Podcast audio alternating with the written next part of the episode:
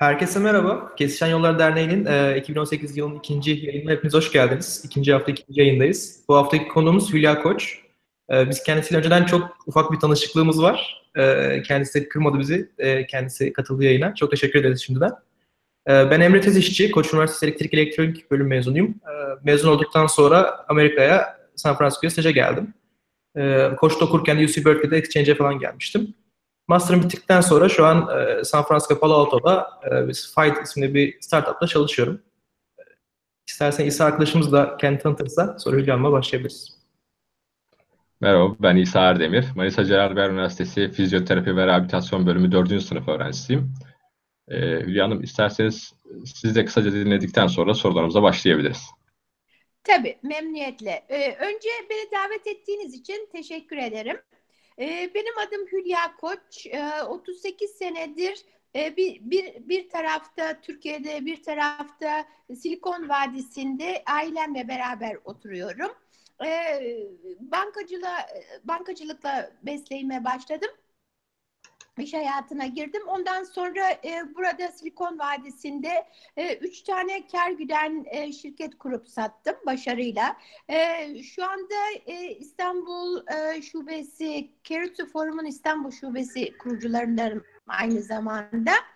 E, kar güden şirketlerin dışında kar gütmeyen iki tane de şu anda yine başarıyla devam eden e, kuruluşta e, kurucu e, görevi aldım e, üstlendim. E, onun dışında 10 yılı aşkın bir zamandır da melek yatırımcıyım. Şu anda full time çalışmamakla beraber daha çok gönüllü olarak mentorluk yapıyorum. E, burada yine San Francisco'da e, ve civarında e, akseleratörlerde Founder Space gibi UC Berkeley'deki Technology Entrepreneurship dersinde mentorluk yapıyorum. E, onun dışında COSGAP gibi e, Small Business Administration'ın e, mentorluk e, kolunda e, görev alıyorum. E, işte jüri üyeliği falan derken epey e, girişimcilere yardımcı olmaya çalışıyorum. E, onun dışında tabii parayla da katkımız e, oluyor. Portföyümde de e, eşim ve benim portföyümde de çok çeşitli iş firmalar var. E, sadece bir endüstriye odaklanmıyoruz. Her türlü iyi fikri teşvik etmeye çalışıyoruz arkadaşlarımıza e, yardımcı olmak bizim için, özellikle benim için büyük bir mutluluk. E, şimdi e, daha uzatmayayım. E, sorularınıza açığım. Teşekkür ederiz. Ben ilk sorumu soruyorum öyleyse. Ee, Türkiye'de Melek Yatırımcı Keros Forum'un kurucularındansınız. Türkiye'deki startupları ve startup kültürünü nasıl buluyorsunuz? Silikon Vadisi ile karşılaştırmanız mümkün mü? Ee, şimdi efendim? Silikon Vadisi ile karşılaştırmanız mümkün mü? Tabii. E, şimdi e, Türkiye'deki startuplar tabii çok e, şu anda e, bebek e, yeni doğmuş bebek fazında. Pardon. E, Silikon Vadisi'nde bu senelerdir devam eden e, bir kültür. E, kafa yapısı çok daha değişik burada. E, bizim de ancak ki çok değerli e, gençlerimiz var. E, onların da girişimci kafa yapısına girmek istiyoruz. E, buradaki girişimciler e, tabii ki daha büyük, e, daha fazla kaynaklara erişebiliyorlar. E, Türkiye'de bu kaynaklar maalesef daha sınırlı. Tabii bunların başında para geliyor. Ama onun dışında e, sunum kalitesi olarak mesela çok iyi değiliz. E, biz bunu Kerutsu'da e, iyileştirmek, kaliteyi yükseltebilmek için e, çok uğraşıyoruz. E, üyelerimize sunumları gerçekleştirmeden e, önce mentorlar iyice gözden geçiriyor. E, bir sunum içine girmesi gereken içeriği tespit ediyor. Eksiklerini tamamlattırıyor. E, sunum ve vücut e, dediğimiz yani body language, vücudun da bir lisanı var. Konuşma, durma tarzı heyecan e, verici olacak bir şekilde e, olması için de gayret sarf ediyoruz. E, sunuma gelince evet biraz eskiye nazaran e, düzeldi. Biz Keros Forum'un İstanbul Şubesi'ni Eylül 2012'de e, kurduk ve e, o tarihten beri büyük gelişme gösterdi. Zaten üye adedimiz daha şöyle 5-10 kişiyken şimdi 90 küsuru buldu, yüze yaklaştı e, ve 11 milyon doları aşkın e, yatırım yapıldı. 2017 senesinde sadece 11 milyon TL'lik yatırım yapılmış oldu. Yani e, girişimciler daha fazla kaynaklara, eskiye nazaran daha fazla kaynaklara e, haiz durumdalar. E, daha gidecek, e, daha ilerleyecek e, durumlar mevcut. E, bunlar için de daha fazla çalışmak lazım. Yalnız burada önemli olan bir şey benim çok dikkat ettiğim maalesef Türkiye'de pardon çok sık görülen bir şey var. E, genellikle e, dünyada e, araştırmalar yapıldığında bir girişimcinin daha başarılı olması için biraz e, üniversiteden veyahut da ne bileyim master'dan e, sonra bir şirkette çalışıp biraz sistemleri görmesi oluyor. Birdenbire üniversite içinde üniversiteye devam ederken veyahut da hemen mezun olur olmaz e, girişimciliğe soyunan girişimcilerin başarı şansı daha düşük oluyor. E, bir başka şirkette hatalar yapması gerekiyor. Bir başka şirkette sistemleri görmesi gerekiyor. Ondan sonra başlaması, kendi işini başlatması daha başarı seviyesini yükseltiyor. E, bunu Türkiye'de ben çok görüyorum. Maalesef hani Mark Zuckerberg var, işte Bill Gates var, ben niye bir tane daha olmayayım?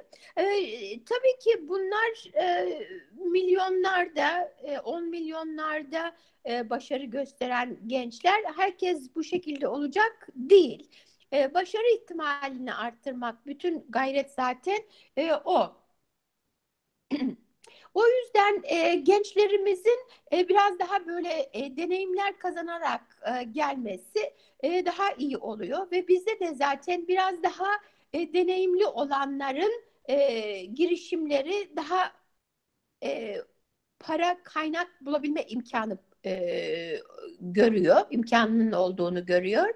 E, gelişmeler çok pozitif. Gelişmeler e, şu son beş senedir bizim de e, gözlemlediğimiz e, çok daha e, akıllanmaya başladı girişimciler. Sunum kalitelerini düzelttiler. Kimlere gitmeleri gerektiğini daha iyi görmeye başladılar. Biz gelişmelerden memnunuz. Silikon Vadisi ile kıyasladığımız zaman tabii ki burada ki girişimciler e, şu avantajda e, hala Türkiye'deki girişimciler o avantajda değil. E, Silikon Vadisi senelerdir 1970'lerin ortasından beri melek yatırımcıların yatırımcılığın başlaması, başlamasıyla e, çok gelişmiş, olgunlaşmış e, bir ortamdalar. E, bu şu e, anlama geliyor. E, bir girişimci sunum yaptığı zaman eğer ki e, yatırımcı e, o fikri beğendiyse ama girişimcinin yöntemi iyi değilse ona önerilerde bulunabiliyor ve e, tweak diyoruz buna hani fikrini biraz değiştirip e, karlı bir hale getirebilecek önerilerde bulunabiliyor. Türkiye'de maalesef o bilgi birikimi olmadığı için yönlendirmede de e, bizim girişimcilerimiz geride kalmış oluyor. E, ama kalite açısından yavaş yavaş düzeliyor. E, destek bulma açısından da yavaş yavaş artıyor. E, risk alma açısından girişimcilerimiz gene dezavantajda. E, ve girişimcilerimiz e, e, bir de şöyle bir e, ön yargıda mı desem yoksa verilen bilgi yanlış. Şimdi herkese git e, sunumunu göster ondan sonra e, sana birisi yardım eder şeklinde e, önerilerde bulunuyor. Profesörler olsun e, iş hayatındaki insanlar. Fakat bütün bunlar ilişkilerle oluşan şeyler. E, ilişkilerinizi e, oluşturacaksınız. İlişkiler devam edecek. Maalesef işte böyle bir e, ortamda olduğu için e, Türkiye'deki girişimciler e, ulu orta her yerde birisini bulunca sunum yapmaya çalışıyorlar ve o sunum yaptıkları kimseden birisini tanıştırmalarını istiyorlar. Fakat böyle bir şey mümkün değil. Çünkü hani nasıl gençler sizler de e, bir birisiyle tanıştığınız zaman e, size Aa, bugün arkadaşlarınızla mı toplanıyorsunuz? Beni de götürür müsünüz? Ben de katılabilir miyim? E, size diye sorsa e, sizin reaksiyonunuz normalen şöyle bir şey olmalı. Ha, önce biz senden tanışalım. Benim arkadaş grubuma seni sokmadan önce ben bir seni tanıyayım dersiniz. Aynı konsepti e, melek yatırımcılar da benimsemiş durumda. Onlar da sizinle tanışmak istiyor. Silikon Vadisi'ndeki girişimciler bunun çok bilincinde. İlişkiler önemli ve bu ilişkiler zaman alan şeyler ve benim kendimi tanıtmam, e, bir müddet bu ilişkiyi devam ettirebilmem lazım ki bir yere ulaşabileyim diye. Ama işte Türk gençlerimiz e, bunun daha bilincinde değil. Bunu da bizim gibi daha tecrübeli olan melek yatırımcıların e, gençlerimize söylemesi lazım. Çok teşekkür ederim cevabınız için. Çok bilgilendirici bir cevap oldu benim için. Ee, şu an bizi seyreden öğrencilerin veya kişilerin birçoğu Türkiye'den ve hepsinin merak ettiği ortak bir soru var. Birkaç kere soruldu hatta aynı soru. Yurt dışına çalışmaya ilk nasıl başladınız? O ilk adımınız nasıldı? Ne gibi zorluklarla karşılaştınız? E, bu sık sorulan bir soru. Evet. Şimdi tabii ben e, 38 sene önce buraya geldiğim için e, o zamanki şartlar biraz değişikti. Şimdiki şartlar değişik. E, o zamanki şartlarda e, eşim e, Stanford'ın MBA programına akseptans almıştı. Kendisi Orta Doğu e, elektronik yüksek mühendisidir. Hem bachelor'ı da Orta Doğu Teknik Üniversitesi'nden hem de master'ı. E, benim e, eğitimim e, Beyrut Amerikan Üniversitesi'nden hem lisans hem lisans üstü business ve education'dan. eğitim en kolay Amerika'ya geliş şekli. o zaman da öyleydi, şu anda da öyle. E, Amerika'da zaten hepimizin bildiği gibi çok çeşit üniversite var. Hani illaki üstünde kala kalmamak lazım. E, Stanford olsun, UC Berkeley olsun, yok şu üniversitesi olsun, şu bu üniversite olsun diye bir şekilde bir üniversiteye gelebilmek ondan sonra e, eğer istediğiniz kalitede A sınıf bir üniversite değilse buradayken geçiş yapma ihtimaliniz var. Dediğim gibi o zaman da bu kolaydı. Şimdi de e, en kolay yöntem. E, diyebilirsiniz hani parası yüksek e, taksitleri nasıl ödeyeceğim? E, bir şekilde burs bulabilme imkanı e, hala mevcut. E, tabii eskiye nazaran e, daha zor ama notlarınız iyiyse e, imtihanlarda başarılı olduysanız biliyorsunuz GMAT gibi e, değişik imtihanlar var. E, gireceğiniz okula çalışacağınız de, şeye gireceğiniz branşa göre değişiyor imtihan çeşitleri. E, o imtihanlarda başarılı olursanız e, dikkat çekiyorsunuz ve ona göre de size burs verebiliyorlar. Bursların da çeşitleri var. E, sonra e, burs e, dışında e, kredi falan alabilmek de mümkün. Buradaki Türklerin arasında sponsor bulabilirsiniz. Sizi tanıyan varsa. Yani buna İngilizce when there's a will there's a way deniyor. Yani azimliyseniz gelebilirsiniz. E, ikinci yöntemde girişimciler e, böyle e, işte entrepreneurlar için, exceptional talent için, outstanding talent için yani e, e, iyi bir kabiliyet, yüksek kabiliyet, farklı bir kabiliyet e, adları altında çeşitli vizeler mevcut. Hala Amerika'ya onlarla gelebiliyorsunuz. E, ondan sonra girişimci olabilir e, olarak da gelebiliyorsunuz. Yatırımcı olarak da gelebiliyorsunuz. Yani çeşitler hala mevcut. E, eskiye nazaran biraz daha rekabet fazla. E, fakat yapılamayacak bir şey değil. Ancak bir tek e, bir önerim var. E, bu maalesef biraz Türklerin genlerinde mevcut. E, Türkler e, Türkiye'de e, kurallar daha bir esnek, daha bir gevşek olduğu için her şeyin kısa yoluna gitmeye çalışıyorlar. E, Amerika hükümetinin iki büyük karakteristiği vardır bu hususta. Birincisi doğruluk. E, doğruluk muhakkak e, şarttır. E, bir mesela e, application doldurduğunuz zaman hakikatleri yazmanız lazım. Daha evvelden turist mi olarak geldiniz? Ha, turist olarak geldim. Söylememek, yazmamak, doğruyu aksettirmemek hemen e, vizenizin iptaline vizenizin alınmamasına veyahut da daha evvelden varsa bir daha kullanılmamasına sebep olabilir.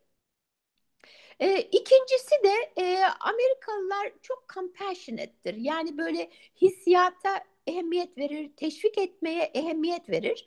E, hiç e, böyle kısa yollara başvurmadan e, çok güzelce e, e, şeydeki Türkiye'deki öğretmenlerimizi, profesörlerimizi bulabiliriz. E, bizi teşvik eden insanlardan rica edebiliriz. Bu çok kolay Türkiye'de. E, mektuplar alabiliriz. Bunları e, müracaat formlarımıza koyabiliriz ve onların hissiyatına hitap edebiliriz. Bu şekilde e, yollar, e, yöntemler kullanılırsa buraya vize alma ve o, o vize e, dahilinde kalma daha kolaylaşabilir. Bunun dışında bir yöntem daha var.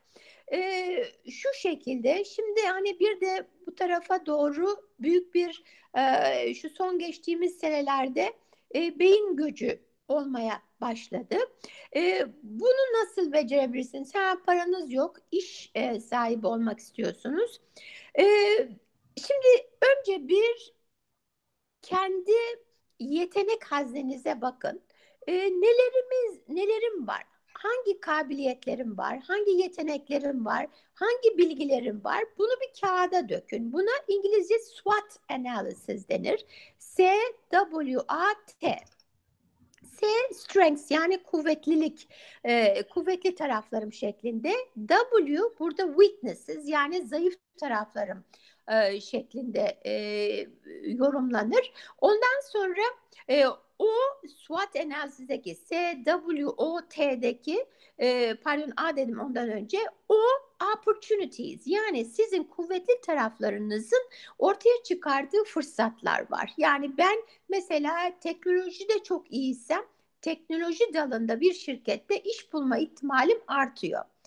T harfi de threats. Yani bana e, tehlikeli durumlar, engeller e, oluşturacak karakteristiklerim. Bunlar da mesela yazım mı iyi değil, e, yazma kabiliyetim, kalemim mi kuvvetli değil. E, bu şekilde de tabii bu zayıf tarafım bana bir engel teşkil etmiş oluyor.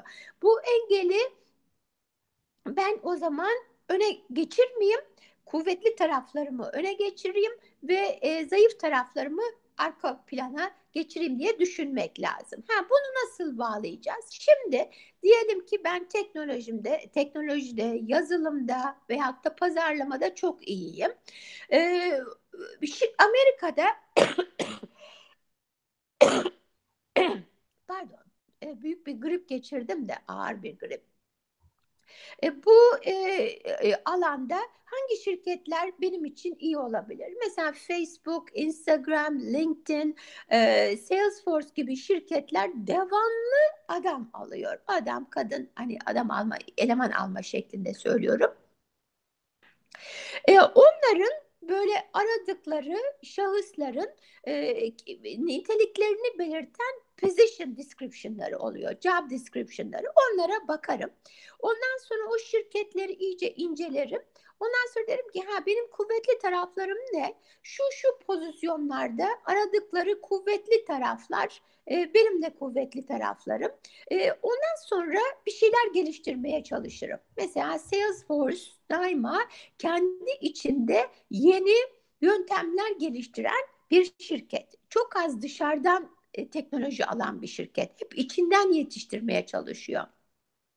Acquisition'ı daha az. Mesela Google'a, Facebook'a e, kıyasla. Ondan sonra kendi başıma bir şeyler geliştiririm. Küçük basit bile olsa. Burada e, önemli olan gösterilen ayrıca gayret ve bunun şirkete uygunluğu ve sizdeki cesaret. Ondan sonra bir güzelce mesela o e, şirketin insan kaynaklarına e, bir yazı yazarım. E, ve cover letter'ımda derim ben Türkiye'deyim fakat bu şirketinizi çok çok seviyorum ee, ve bazı pozisyonlar gördüm. Bunlar bana çok uygun ve ben sizin için bazı fikirler geliştirdim. Böyle böyle. Hiç korkmayın fikrinizi çalacak falan kimse yok hemen öyle. Gençlerde bir korku oluyor. Buna karşılık da Amerikalıların dediği e, an idea is a dollar. Gerisi the rest is execution. Yani uygulama daha önemli. Böyle bir e, yaklaşımla e, insan kaynaklarına yolladığınız mesaj dikkat çeker. Bu yöntemi de seçip iş bularak diyebilirsiniz ayrıca. Bir müddet beni deneyin. Ben bedava bile çalışırım ve Türkiye'den de çalışırım. Bir müddet deneyin. Beni e, kadronuza mesela independent contractor diyoruz. Yani danışman olarak alın. Memnun kalacaksınız Veyahut da ücretsiz çalışayım.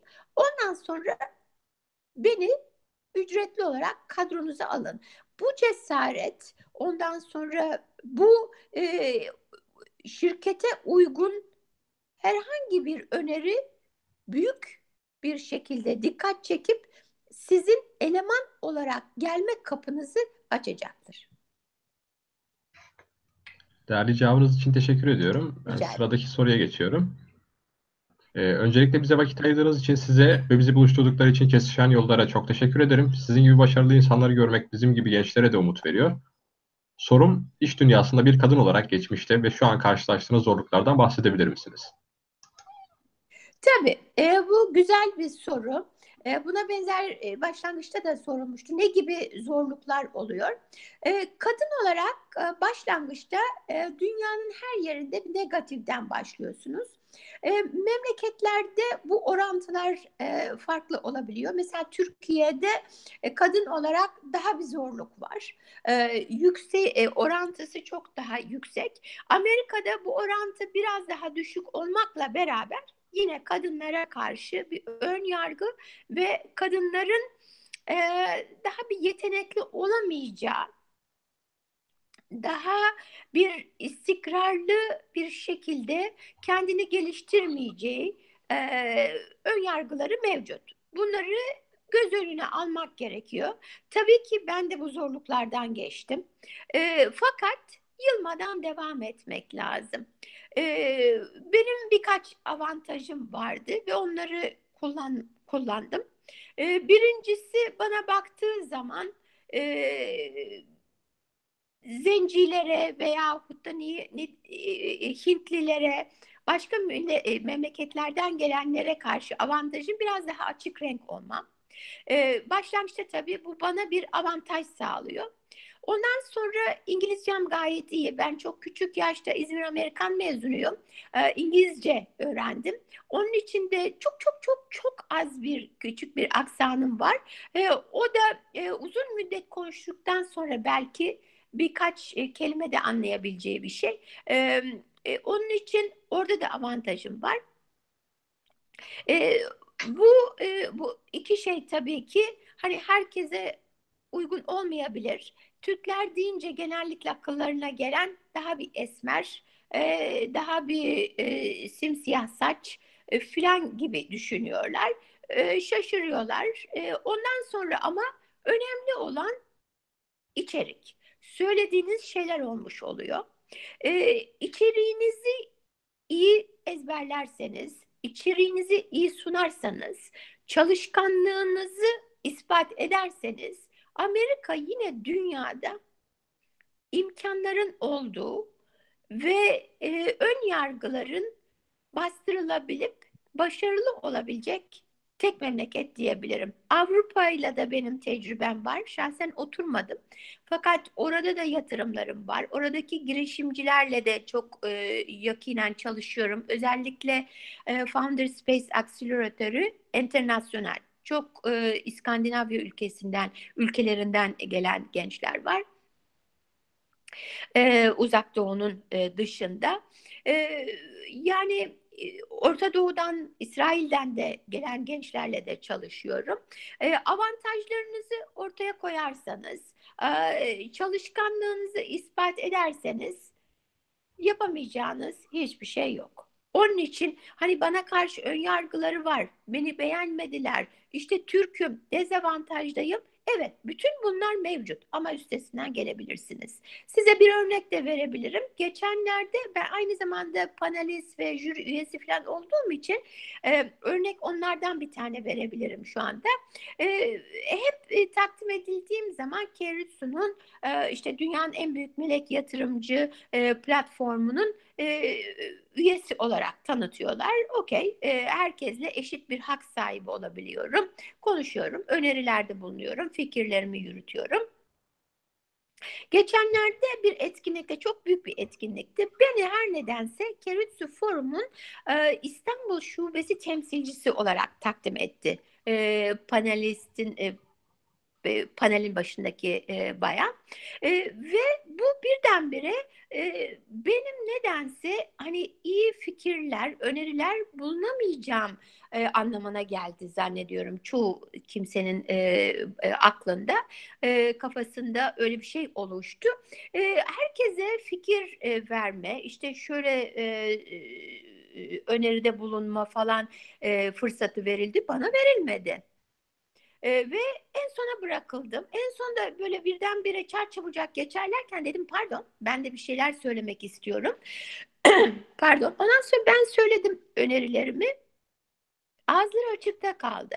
Çünkü zaten benim önerdiğim şeyler değişik şeyler ve başkalarının söylediğinden e, daha yaratıcı. E, ve bunu ben her yerde normal bir şekilde söylüyorum. E, o ama ortamda hani neredeyse fırsat bulamıyordum Türk olduğum için. Hani küçümsediler daha doğrusu ve şaşkınlık içinde kaldılar. Yani Türkiye'den nasıl böyle bir şey çıktı diye.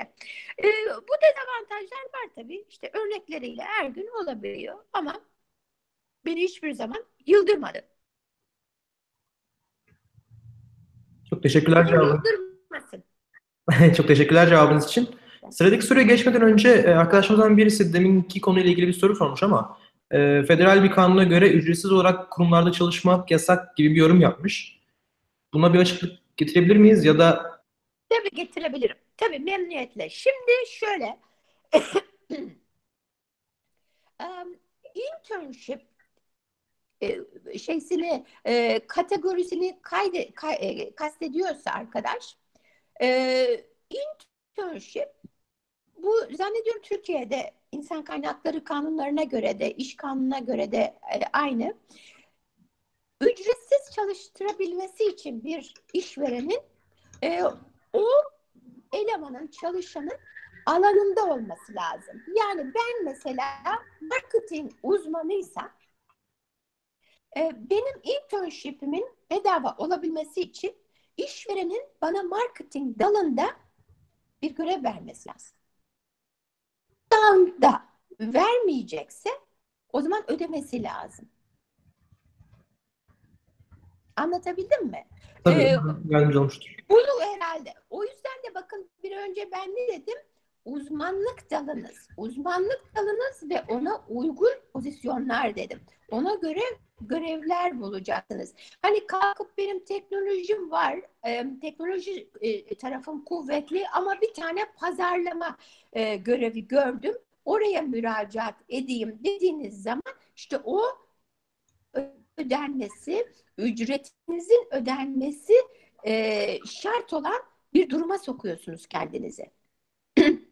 Ve şöyle düşünün, hani bilmediğiniz bir ülkede birisi sizden bir şey istiyor büyük hani soru işaretlerinin olduğu bir yerde risklerin e, oluşturulmuş olduğu bir yerde Niye zorla sokuyorsunuz kendinizi? Anlatabildim mi?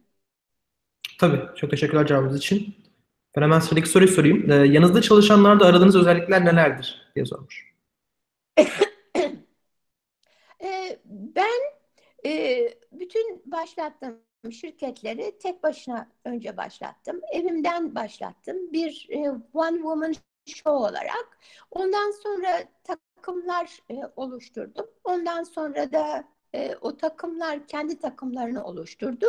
E, son e, sattığım şirket de şu anda bütün Amerika dahilinde riskleri olan bir şirket haline geldi. E, elemanlarda neler arıyorsunuz ve ben neler e, e, aradım?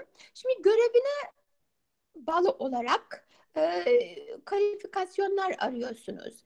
Ha, ben politikacılar gibi hani bana loyal olsun yani bana sadakat göstersin bu benim için en önemli şey hiçbir zaman demedim. E, ara, e, aradığım eleman siyah konuya girmeden önce pozisyona uygun kalifikasyonlar sahibi olması lazım. Ee, aa işte çok beğendim, çok iyi çocuk, potansiyel var, yapar, becerir. Ee, hissiyatla yapılan startupların maalesef yaptığı hatalar olmuş oluyor. Öncelikle bir rezüme gelmesi lazım. O yüzden de rezüme çok önemli. Mesela Türkler rezümelerine doğum tarihlerini falan yazıyorlar. Bunlar olmayacak şeyler, olmaması gereken şeyler. Birdenbire insanların yaşınıza bir ön yargıları varsa ön yargılarını te, e, ortaya koymaları için bir sebep vermiş oluyorsunuz. Amerika'da böyle hani cinsiyeti, e, nerede doğduğu, ondan sonra kaç yılında doğduğu filan gibi bilgileri e, koymaları e, istenmez ve yapılmaması gerekir. Görevi ise önce bu rezümede neler var? E, ona bakılır. Pozisyona uygun mu? E, pozisyona uygun kalifikasyonlar Ondan sonra e, ikinci elemeye geçilir. Şimdi rezüme o kadar önemli ki çünkü mesela bir pozisyon için gerektiğinde 200 falan adet rezüme geliyor. Şimdi gelen rezümelerde dikkat edilecek şeylerden birisi de en altında mesela hobbies, activities bölümü var. O kısmına çok dikkat etmek lazım. Bu e, hobbies, activities e, o insanın bir yerde siyasi görüşlerini belli etmiş olabilir, şahsiyetini belli etmiş olabilir. E, o yüzden çok dikkatli olmak gerekiyor. LinkedIn profilindeki resimler çok önemli. E, LinkedIn profilindeki resimler profesyonel resimler olması gerekiyor.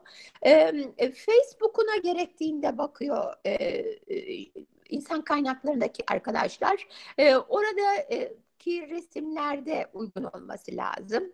Hani diyeceksiniz ki ben arkadaş olarak onları kabul etmiyorum. Onun için yine de profil resminiz dikkatli seçilmesi lazım. E, Google'landığı zaman e, iyi şeyler karşıya çıkması lazım. E, yani overall e, ilk elemeniz çok çok önemli. Ondan sonraki e, karşılıklı görüşmeler, e, başka memleketlerden olan e, işe alışlar biliyorsunuz Skype üzerinden olabiliyor. Hangout üzerinden olabiliyor. FaceTime üzerinden oluyor. Onlarda da böyle iyice e, ayna karşısında e, mock interview dediğimiz ayna karşısında konuşmak lazım. Mimikler yapmak lazım. E, ondan sonra o fazı da o şekilde geçebilirsiniz. Cevabınız için teşekkür ediyorum. Ben e, şu an gelen bir soruyu yönelteceğim size. Endüstri mühendisliği hakkında ne düşünüyorsunuz? E, yurt dışında kabul gören bir meslek mi? Ha, bu da güzel bir soru. E, Amerika'da endüstri mühendisliği aslında çok kabul gören bir e, dal değil. Türkiye'de çok mezun veren bir branş. Amerika'da gelen ben arkadaşlardan görüyorum. endüstri mühendisi olanlarda bir başka başka yolu seçme durumunda oluyorlar. Ya mesela computer science'a geçiyorlar ya yazılıma geçiyorlar ya hardware'a geçiyorlar. Bir şekilde başka bir şeye de geçiyorlar. E, ama endüstri mühendisliği biraz ölü bir şey olarak e, görünüyor Amerika'da. E, o şekilde e, derecesini almış arkadaşlar daima başka bir branşı, başka eğitimi de bir yandan idare etmek durumunda oluyorlar. Türkiye'de tabii mühendislik büyük bir isim olduğu için filan da e, tercih ediliyor. İsterseniz başarılar dilerim. Ne güzel. Ee, onların puanlarını da tutturduysanız bravo. Ee, bir de şunu akılda tutmak lazım zaten. Maalesef bizim e, Türkiye'de bu çok yaygın. Bunu UC Berkeley'de ben mezunlara da söylüyorum. Çünkü dersin sonunda mezunlara, e, mezun olacak gençlere e, önerilerde bulunuyoruz. E, öğrenmek hayat boyu gerekli bir şey. Kendinizi geliştirmeniz lazım. Ee, Türkiye'de maalesef hani mezun oldum tamam kapat kitapları artık yeter şeklinde görülüyor. Ee, o yaklaşımı değiştirmek gerekiyor. Ee, lider olmak istiyorsanız ve kendi kendinizi geliştirmeniz lazım. Kendi kendinizi eğitmeniz lazım. Ee, o yüzden endüstri mühendisiyseniz bir görev haline geliyor. Teşekkür ederiz cevabınız için. Ee, sıradaki sorum, sürekli startuplarıyla çalışıyorsunuz. Başarılı olan startupların ortak özellikleri nelerdi? diye sormuş. Evet, sorular şu ana kadar hakikaten güzel, doğru. Ee, şimdi e, bunun üzerinde çok araştırma da var. E, benim de gözlem, gözlemlediğim şeyler var. E, bir defa startuplara genellikle böyle işte şu karakteristiğiniz olsun, bu karakteristiğiniz olsun, şunu yapın, bunu yapın diye çok öneri var. Üzülüyorum gençlerimiz yani böyle artık ne yapacaklarını şaşırıyorlar. Hani e, daha ne yapayım? Hani sunumumu yaptım, habire değiştiriliyor sunumum. İşte şöyle yapma diyorlar, böyle ya sersem oldum diyorlar. E, şimdi e, öncelikle startupların bence yapmaları gereken şu.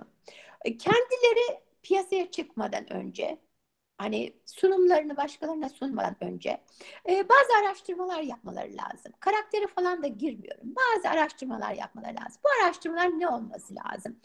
E, piyasaya bakmak lazım. Demo day'ler var biliyorsunuz. Hani çeşitli firmaların gelip sunum yaptığı yatırımcılar karşı, karşısında. Öyle demo day'lere gitmek lazım. Ondan sonra İkinci araştırma şey üzerine olması lazım. Hangi tip yatırımcılar hangi e, miktarlarda yatırımlar alıyor? Hangi mentorların dikkatini çekiyor? Hangi yatırımcıların devamlı yatırım yapmasını sağlıyor? Önce böyle bir araştırma yapmak lazım. Ondan sonra e, yatırım şey girişimci kendisine bakması lazım. Ha, ben de ben de ne gibi değişiklikler olması lazım. Ben bu sunumumda ısrar etmeyeyim. Bu sunumumda demek ki şöyle şöyle eksiklikler var. Çünkü gittiğim dö modellerde başka türlü sunumlar var. Ondan sonra yatırımcılarla ilişkilerini nasıl yapıyorlar? Onlar yatırım aldı. Bunları araştırmak lazım. Bir, bir e, e, terazinin bir tarafına koymak lazım. Ondan sonra terazinin öbür tarafına e, ağırlıklarını koymaları lazım. Mesela ne gördüm onlarda, bende ne var, nelerimi geliştireyim. E, başarılı olan girişimcilerin en fazla ve benim de takdir ettiğim tarafı relentless olması lazım. Yani hiç yılmadan devam etmesi lazım. Hiç yılmadan. Ee, bir seferinde cevap gelmedi mi yatırımcıdan veyahut da istediği yazıştığı bir kişiden, kaynaktan, kurumdan. İkinci kez hatırlatacak. Üçüncü kez hatırlayacak, hatırlatacak. Dördüncü kez hatırlatacak. Bunu hani o ben artık başka tarafa geçeyim, kayayım falan diye değil. eğer ki bu tam hedef e, e, kişi ise, hedef kurumsa kapıyı çalacak. E, relentless olan, azimle devam eden insan bir şekilde başarıyor. E, çok özgüveni olmayacak. Çok fazla uçuruk böyle özgüveni olan gençlerimiz var Türkiye'de. Söylüyorsunuz, söylüyorsunuz. Bu takımla bu hedefler ulaşılamaz diyorsunuz. E, şöyle şöyle değiştirsen iyi olabilir. Ne dersin diyorsunuz. Hayır, bu böyle çok iyi oldu. Bunu değiştirmeyi düşünmüyoruz. Şimdi esneklik gösteren veyahut da olumlu yaklaşıp yatırımcıyı da ikna etmeye çalışan daha başarılı oluyor. Ee, üçüncüsü fikir. Ama inanın e, bazı çok iyi fikirli olanlar hiç para bulamıyor. Azimle devam etmiyorsa, özgüveni çok fazlaysa, hiç öneri almak istemiyorsa ilerleyemiyor. Yani siz şu iki, üç karakteri, karakteristiği, yeteneği, yeteneği bilseniz veyahut da onlar zaten sizde varsa bilirsiniz, başarılı olabilirsiniz. Teşekkür ediyorum. Sıradaki soruya geçiyorum. Evet. Girişimcilikten yatırımcılığa geçişiniz nasıl gerçekleşti? Şöyle oldu. E, girişimcilik e, artık e, benim zaten çok çok zevk aldığım bir şey. E, artık böyle hani bir şirketi başlat, büyüt, ondan sonra sat. E, enteresan bir şey, tabii hoşuma da giden bir şey. İyi de yapmaya başladığımı anladığım bir şey oldu. E, o arada e, çalıştığım e, avukatlık şirketlerinden birisinden bir davetiye geldi. E, davetiyede girişimcilerin de sunumlar yaptığı e, ve hani, istersem bir birikimim varsa da bulunabileceğim ve bu imkanı onların sağlayabileceği e, yazılıydı. Böyle bir davetiye geldi. Ha, dedim ki bir gideyim bakayım. E, ondan sonra bir gittim. E, girişimciler heyecanla anlatmaya başladılar. Ondan sonra zaten ben kendim de heyecanlı bir tipim. Çok hoşuma gitti onların heyecanı. Ondan sonra e, tabii e, zamanla e, şirket satmadan oluşan bir birikimim vardı. Ve tip olarak da çok risk alan bir tipimdir. Benim için e, risk almak e, evet tabii geceleri gerektiğinde e, uyumamama sebep olur ama hoşuma giden bir şey. Karşılığı eğer e, iyi hesaplarsanız e, karşılığını az çok alabilirsiniz. E, ve biliyorsunuz zaten ne kadar çok risk alırsanız o kadar getirisi var. Ne kadar az risk alırsanız o kadar az getirisi var. Bu ekonomide öğretilen kurallardan birisi. E, ve e, o şekilde ilk defa e, diyebilirim 2004-2005 gibi bir yıldı zannediyorum. E, o şekilde e, melek yatırımcılığa ilk defa soyundum. bin dolar e, verdim.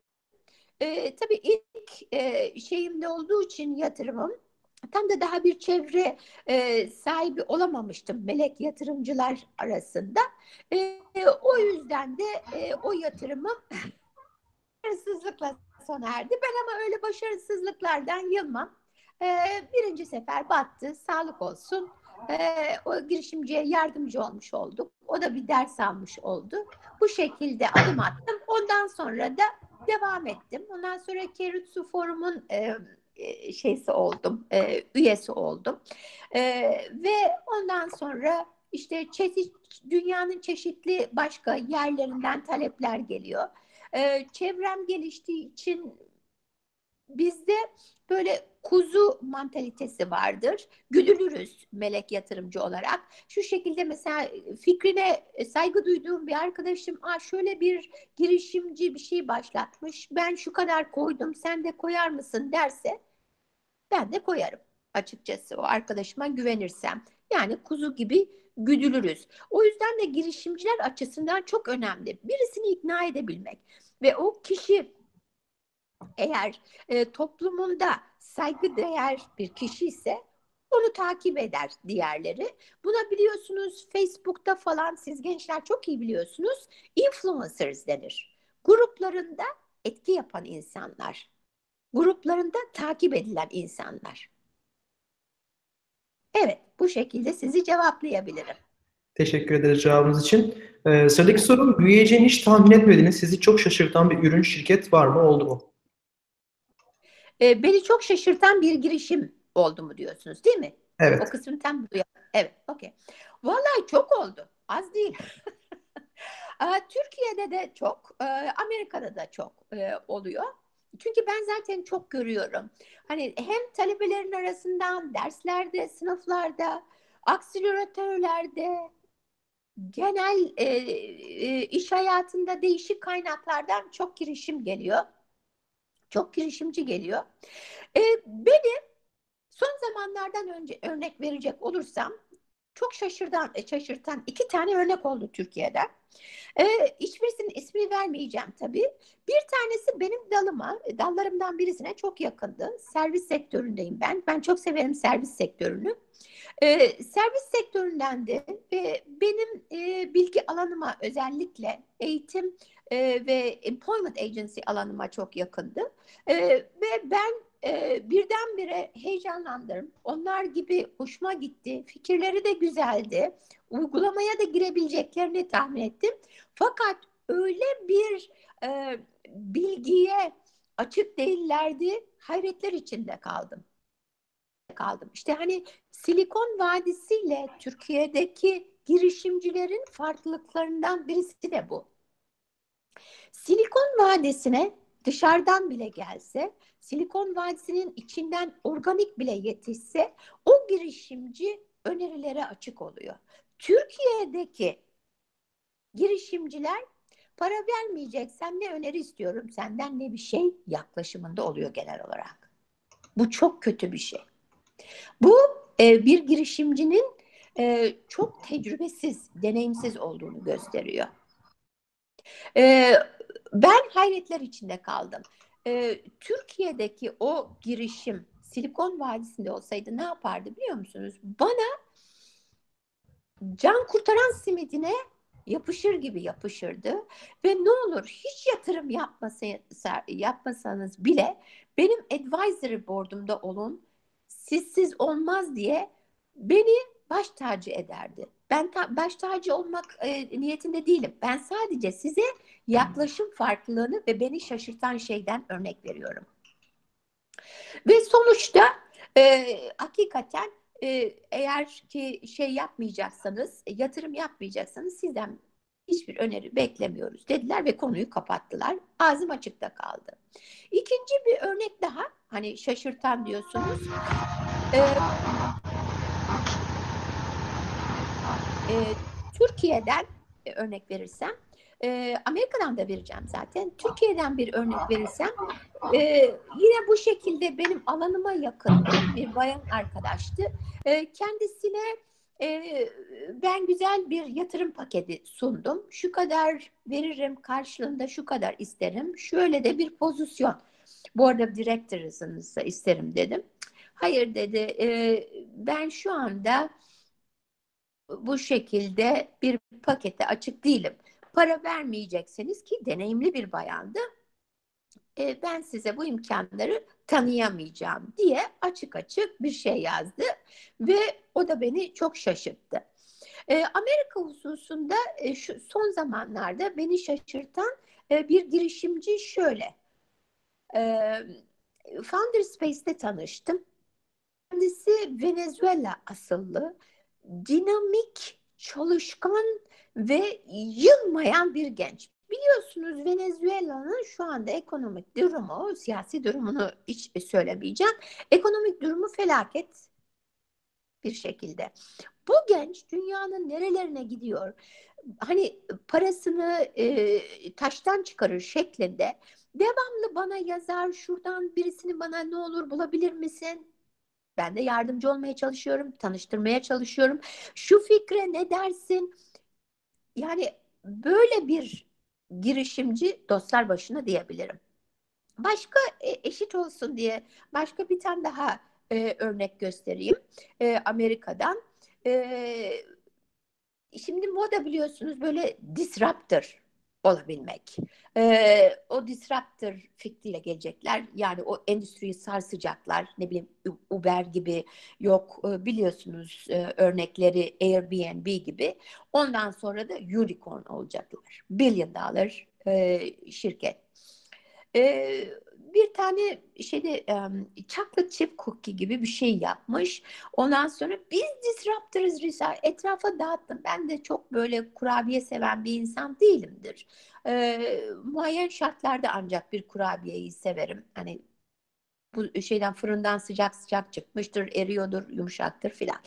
Sonra ben e, şey yaptım, denedim, pek beğenmedim. Diğer e, şeyleri e, arkadaşlara etrafta dağıttım, örnekler aldım. Oo, o da bir kızdı, bir kızdı, bir kızdı. Benim kurabiyemi şu ana kadar beğenmeyen görmedim filan gibi. Yani size işte şaşırtan son zamanlardan örnekler veriyorum. İyisi de var, tabii kötüsü de var. Çeşit bol. Teşekkür ederiz cevabınız için. 3-4 sorumuz kaldı. Hepsini sormak istiyoruz çünkü izleyicilerimiz merak Tabii, ediyor. Acaba. Onları süremizi doldurmadan cevaplayabilir miyiz? Ben ilkini soruyorum şu an. Ee, Evet. Türkiye'de kurduğunuz, süreci- kurduğumuz Süremizi uzatabilir miyiz? Bir 5-10 dakika benim için fark etmez. Sizin sisteminize ters düşmüyorsa. Yok sizin için sıkıntı yoksa uzatabiliriz. Okey, buyurun. soruya geçiyorum ben. Türkiye'de kurduğumuz başarılı olarak çalışan bir startup'ımız var. Amerika'ya genişlemeli miyiz? Hangi yollar ile ve, ha- ve hangi aşamada gelmeliyiz? Ee, şimdi tabii ki ben özel olarak hani şirketinizin ne yaptığını bilmediğim için söyleyeceğim şey genel olacak. Bir defa e, hangi alanda ne gibi bir şirket bu? Ee, prototype aşamasından geçmiş mi? Beta aşamasından geçmiş mi? Yani müşteriler test etmiş, proof of concept dediğimiz şey gerçekleşmiş mi? Satışlar olmuş mu? Ee, satışların önü açık mı? Türkiye'yi bayağı kapsamış mı? Ee, alanlar, e, müşteri olanlar memnun mu? Testimonial'lar alınabilmiş mi? Ee, bunları hiç bilmiyorum. Ama genel olarak önerim şöyle bir şey. Bu çok genel ama özel bir şey istiyorsa e, girişimcileriniz benim için bir mahsuru yok. Sizler benim e-mailimi onlarla paylaşabilirsiniz. E, şirketlerin bilgilerini verip şirkete özel bilgi memnuniyetle verebilirim. Şimdi genel olarak şöyle bir yaklaşım var. E, ben ayrıca İTÜ, İTÜ pardon, ondan sonra StartCamp, e, COSGAP'in mentorluğunu da yapıyorum istedikleri zaman. E, bu startuplar onların programına girip geldiğinde Silikon Vadisi'nde. Şimdi genellikle e, ya e, girişimciler bir hani Silikon Vadisi'ne geleyim, buradaki havayı teneffüs edeyim diyor. Ondan sonra döneyim fikrimi geliştireyim. Ne var ne yok öğrendikten sonra diyor. Bir grup var e, geliyor e, ben yatırımcı almaya geldim buraya bulmaya geldim diyor. Bir kısım da diyor ki ben satış e, e, meraklısıyım. Bu e, piyasaya açılmaya çalışıyorum diyor. Şimdi e, biraz evvelki konuşmalarımda da söylediğim gibi hani buraya gelip birdenbire bunları gerçekleştirebilmek mümkün değil. Hele bir sefer gelmekle veya birkaç ay kalmakla. E, buraya ciddi olarak gelmek isteyen, açılmak isteyen, pazar e, pazara girmek isteyen veyahut da yatırımcı bulmak isteyen önce bir e, araştırma yapıp kimler rakiplerim, kimler alıcılarım, müşteri olabilecek insan kimler yatırımcılar bunların bir listesini çıkarması gerekiyor. Ondan sonra e, bunlarda tanıdıklarım var mı veyahut da tanıdıklar bulabilir miyim? Bunlarla bir ilişkiye girebilir miyim? Bu e, münasebetlerimi geliştirebilir miyim? Ve ne kadar kalabilirim? E, en aşağı 6 ay, bir sene e, buralarda kalıp masrafları göze almak lazım. Ondan sonra da e, hemen yatırımcı beklemek mümkün değil. E, çok çok nadir hallerde yatırımcı bulabilirsiniz. Yatırımcı bulmak buradaki girişimciler için bile kolay değil. Bilmem biliyor mu girişimcileriniz, e, e, dinleyen şu andaki e, girişimciler. Yani burada da e, kaynak, para bulabilmek yüzde iki beş arası oluyor. E, teknoloji alanındaysanız tabii Silikon Vadisi teknolojiye daha yatkın merkezi de olduğu için, dünyanın merkezi olduğu için bu oran yüzde yirmi beşe kadar çıkabiliyor. Ama buradaki girişimcilere de zor bu. Hani zannedilmesin ki e, kapılar açık, Türkiye'den kim geliyor diye bekliyorlar. Dünyanın en kalbur üstü kişileri buraya geliyor.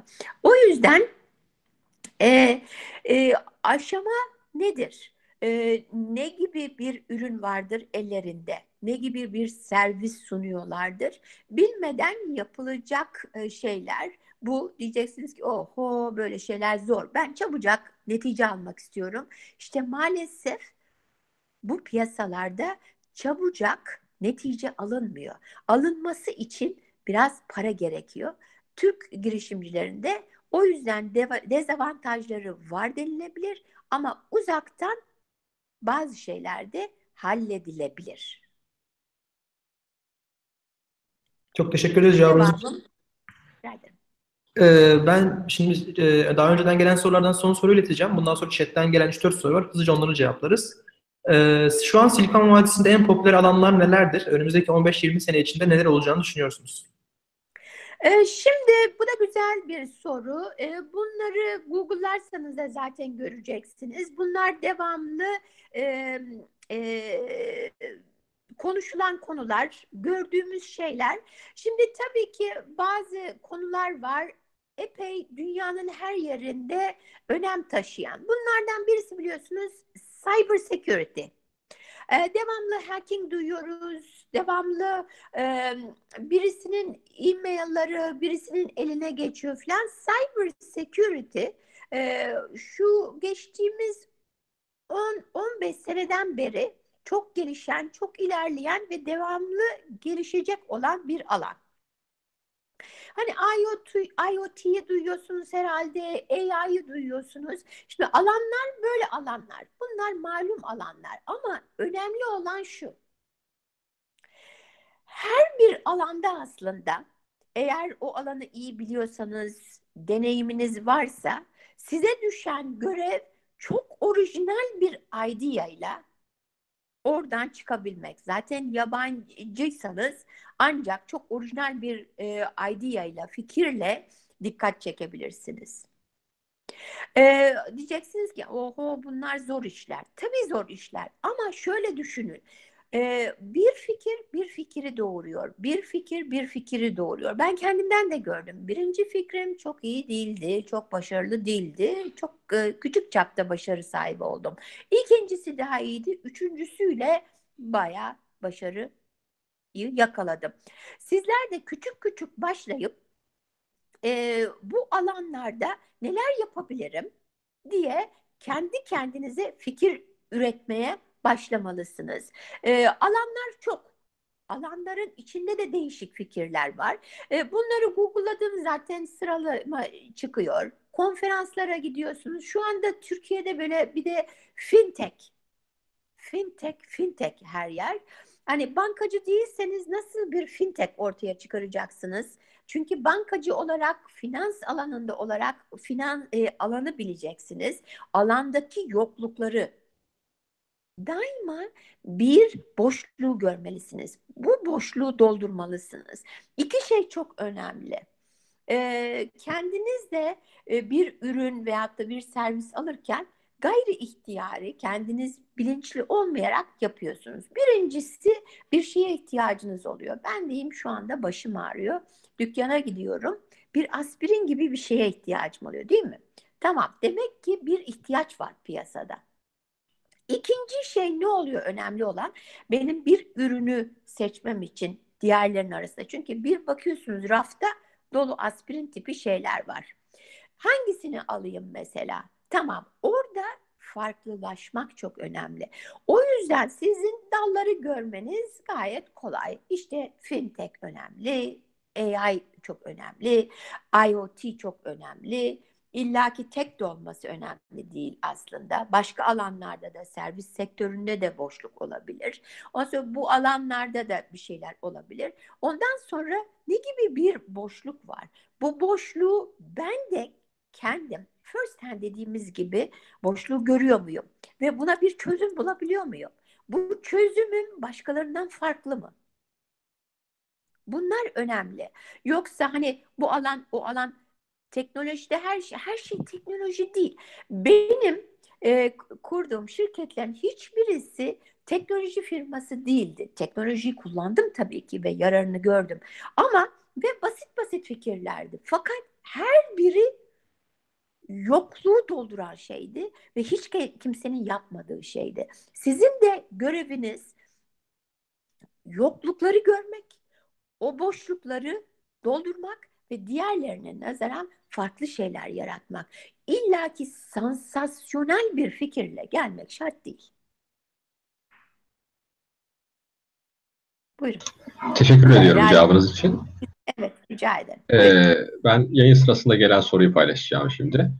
Ee, ben Hülya. Hanım'ın dediği her şeyi yaptım. Bir sürü firmaya yazdım, mail attım. Ücretsiz çalışmak istediğimi söyledim. Kimse cevap bile vermiyor. Nasıl bulabiliriz bu firmaları? İsimlerini paylaşabilir mi? Hangi firmalar ücretsiz stajyer alıyor? Ee, şimdi şöyle, e, hiç yılmamak gerektiğini söylemiştim. Ee, sarı çizmeli Mehmet Ağa olarak tabii ki bir ek zorluk var ortada. Ee, Türkiye ayrıca e, son gelişmelerden dolayı e, maalesef dezavantajda. Bunları göz önüne alarak şöyle yapılabilir. Ama işte e, ben e, hani staj istiyorum dedikten sonra e, biraz evvel de söylediğim gibi bir cover letter'da bir çözüm, bir farklılık yaratacak bir şey sunmanız lazım. Hani ben sizin e, internship'inizi istiyorum, adayım, bu göreve beni alın demekten ziyade benim böyle böyle bir e, önerim var sizin servislerinizi şöyle geliştirebilirsiniz falan gibi şeyler de yazmanız lazım. Sizi farklı kılabilecek. E, internshipler epey e, bulunması zordur. E, ama bulunmayacak demek değildir. E, internshiplere ayrıca aylar hatta seneler önce müracaatlar gelir. E, o yüzden internshipler tabii ki daha zor olur eğer internshipliğe giriyorsanız. Ama siz bir görevi ben ücretsiz sizin için yapacağım ve sizin aradığınız bu pozisyonda e, ben farklı şeyler gördüm işte şunu şunu öneriyorum da diyebilirsiniz. Anlatabiliyor muyum? Kaldı ki ayrıca şöyle bir şey de yapabilirsiniz. Şimdi hangi yörede mesela bunlar? Diyelim ki e, Silikon Vadisi'nde, diyelim Salesforce'da. Ha, bir bakın Salesforce'da şu anda önemli pozisyonlarda çalışan Türkler var. Mesela benim tanıdığım birkaç tane var. Ee, bunlardan birisi Bülent Bey. Ulukay çok çok e, hayır Ulukay değil soyadı şu anda aklımda değil. Bülent Bey çok çok iyi bir insan. E, kendisi e, kurucu Beniyaf'ın katında oturuyor. Ofisi aynı katta. E, müthiş yardımcı, çok çok efendi bir e, Türk arkadaşımız. E, o mesela istediğiniz bir şekilde yardımcı olabilir. Ondan sonra Beniyaf'ın hemen altında e, görev alan Annesi Türk, babası Avusturyalı Leyla diye bir hanım arkadaşımız var. Ondan sonra daha 3-4 kademe aşağıda olan Türk hanım arkadaşlar var. Gayet e, e, yardımsever, iyi arkadaşlar var. Şimdi e, Türklerle bir kapı açılabilir. Fakat işte Türkiye'deki Türklerin bilmediği önemli bir nokta var. Amerika'daki Türkler Amerika'ya gelmişler. Büyük e, gayretler sarf ederek bir yerlere gelmişler. Şimdi bu Türkler Türkiye'ye gittiği zaman Türkler ne yapıyor Türkiye'deki Türkler? Hiçbir şekilde ilgi göstermiyor, yardım etmiyor. Fakat Türkiye'deki Türkler e, Amerika'ya gelirken Tür, e, Amerika'daki Türklerden yardım istiyor. Niye yardım etmiyor? Yani ne olacak? Türk'ü vatan millet silestire. Şimdi herkes vatan millet silestire diye düşünmeyebilir. Özellikle e, yardımcı olabilecek gençler varsa onlara da bir şey, bir imkan tanımak lazım. Onlara da bir şey vermek lazım. Hayatta, dünyada her şey aşağı yukarı give and take dediğimiz. Hani you scratch my back, I scratch your back şeklinde. İnsanların bir beklentisi var. O beklentilerin ışığında kapsamında bir şey de vermek lazım. Hani o insanlarla arkadaş olmak lazım. Türkiye'ye de geldiğinde ben sana yardımcı olurum. Türkiye'den istediğin bir şey var mı? Benim de senden şöyle şöyle bir ricam var diyebilir. Yoksa ben şöyle bir pozisyonu gördüm bana yardım eder misin? Ben de senin gibi Türk'üm. Olmuyor işte. Öyle olmaz. Yaklaşımlarınızda bu ilişkileri önemli bir seviyeye çekin. Ondan Türk dernekleri var. Oralarda birileriyle yazışın. Ee, acaba böyle bir şey düşünüyorum. Ben de size yardımcı olsam, mesela derneğinize uzaktan yardım etsem, siz de acaba bana derneğinizin üyelerinden e, bana yardım edebilecek kişileri önerebilir misiniz? Bizde Türkiye'de böyle bir nosyon yok. Ben kendimden de biliyorum. Girişimci arkadaşıma söyleyeyim. Eşimle Keresi Forum'un İstanbul şubesini kurmadan önce kaç tane kapıyı çaldık? Kaç tane kapıyı çaldık ve kaç tane red aldık? Biz şaşırdık. Türküz. İki tarafı da iyi biliyoruz. Size yardıma geliyoruz. Kapı açmaya geliyoruz. Neden bizimle çalışmak istemiyorsunuz? Ama yılmadan devam ettik. Çok meşhur isimler bizi reddetti. İsimleri önemli değil. Çok meşhur. Sizin de her gün tanıdığınız ben şuyum, ben buyum, ben yardımcıyım diye çıkan insanlar. Ama yardım etmediler. Ee, birilerini bulabildik. İşte yılmadan devam, farklılaştıracak işler yapmak lazım ve başlangıçta ilişkilere girmek lazım. Onlara da bir şey sağlamak lazım ki size bir şey sağlasınlar. Her şey karşılıklı. Menfaat dünyası demek değil bu. Bu ilişkiler oluşturmak, o ilişkilerin meyvelerini almak demek. Çok teşekkür ederim cevabınız için. Ee, benim için çok keyifli bir sohbet oldu. Çok yeni şey bilgiler öğrendim. Birçok arkadaşım cevabını verdiniz. Çok yardımcı olduğunuzu diye düşünüyorum. Ee, başka sorular var ama hepsi çok benzer ve cevaplarını daha önce bu konuşmada cevapladık. O arkadaşlar videoyu baştan seyrederek tekrar cevaplarını alabilirler diye düşünüyorum. Ee, son sözleriniz varsa onları alalım. Var mı Türk gençliği için tavsiyeleriniz nelerdir? Neler önerirsiniz? Tabii. Türk gençler için tavsiyelerim. Ee, başta yılmadan devam etmek. Ee, her yaptığınız şey başarılı olacak değildir. Ee, yanlışlıklar, hatalar olduğunda onlardan ders alın. Düzeltin, tekrar gidin. Eğer para bulamıyorsanız buluncaya kadar devam edin. Bulamıyorsanız bir yerde iş, e, e, bir görev alın. E, yanda, yan, e, şu şekilde diyeyim, hafta sonları, akşamları çalışın. Çalışmadan dünyanın hiçbir yerinde hiçbir şey elde edemiyorsunuz. Hiçbir şey kolay olmuyor. Ee, size uzaktan kolay gibi geliyor. Silikon Vadisi'nde millet neler sahibi oluyor diyorsunuz. Ee, evet e, olabilirler fakat kısa bir zamanda hiç kimse başarı sahibi olamıyor ve kısa zamanda büyük sansasyonel şeyler olmuyor. Size son bir örnek vereyim. Ee, bir kişiyle konuşuyordum. Geçtiğimiz yaz değil ondan evvelki yazdı. Aa dedi işte Instagram'da güzel hoşuma gidiyor. Facebook'tan daha özellikleri var. Daha hip daha hoşuma gidiyor falan. Fakat bir duydum ki dedi Instagram bir vardı bir de Facebook birdenbire almış onu duydum dedi. Ne kadar çabuk gelişiyor her şey Amerika'da dedi. Şimdi e, ben de tesadüf ondan birkaç ay mı önceydi Instagram'ın kurucusu, ana kurucusu Genc'in bir konuşmasına gitmiştim. Instagram'ın kurucusu Genc'in hikayesi şöyle bir şey. E, bu Instagram'ın kurucusu Genç aslında Mark Zuckerberg'ın çok iyi arkadaşıymış. Şimdi bana sorarsanız avantaj numara uno dediğimiz gibi koyduk tahtaya yazdık. Sizin böyle bir iyi arkadaşınız varsa bu sizin için tabii iyi bir başlangıç. Ondan sonra Mark Zuckerberg devamlı ona mentorluk yapmış. Ee, avantaj numara e, duo, iki oldu. Ondan sonra e, Mark Zuckerberg buna demiş ki sen şöyle şöyle bir şeyleri geliştirirsen e, teknolojinde yardımcı oluruz, sana kaynak sağlarız. Ondan sonra da exit'inde yardımcı oluruz demiş.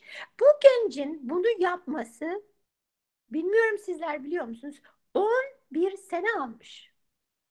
Böyle Instagram geldi etraf kasıp kavurdu. Facebook'un dikkatini çekti. Facebook'ta şak diye aldı diye bir konu yok. Ondan sonra 11 senelik gece gündüz çalışmanın neticesi olarak Mark Zuckerberg demiş ki Zuckerberg ha tamam şimdi hani bizim standartlarımıza uygun bir ürün geliştirdin gel bize katıl ama bir müddette bunu idare et bizimle beraber daha güzel büyük şeyler yaparız demiş. O yüzden hani ertesi gün bir şeylerin olacağını tahmin etmeyin. Son sözlerim de bu şekilde.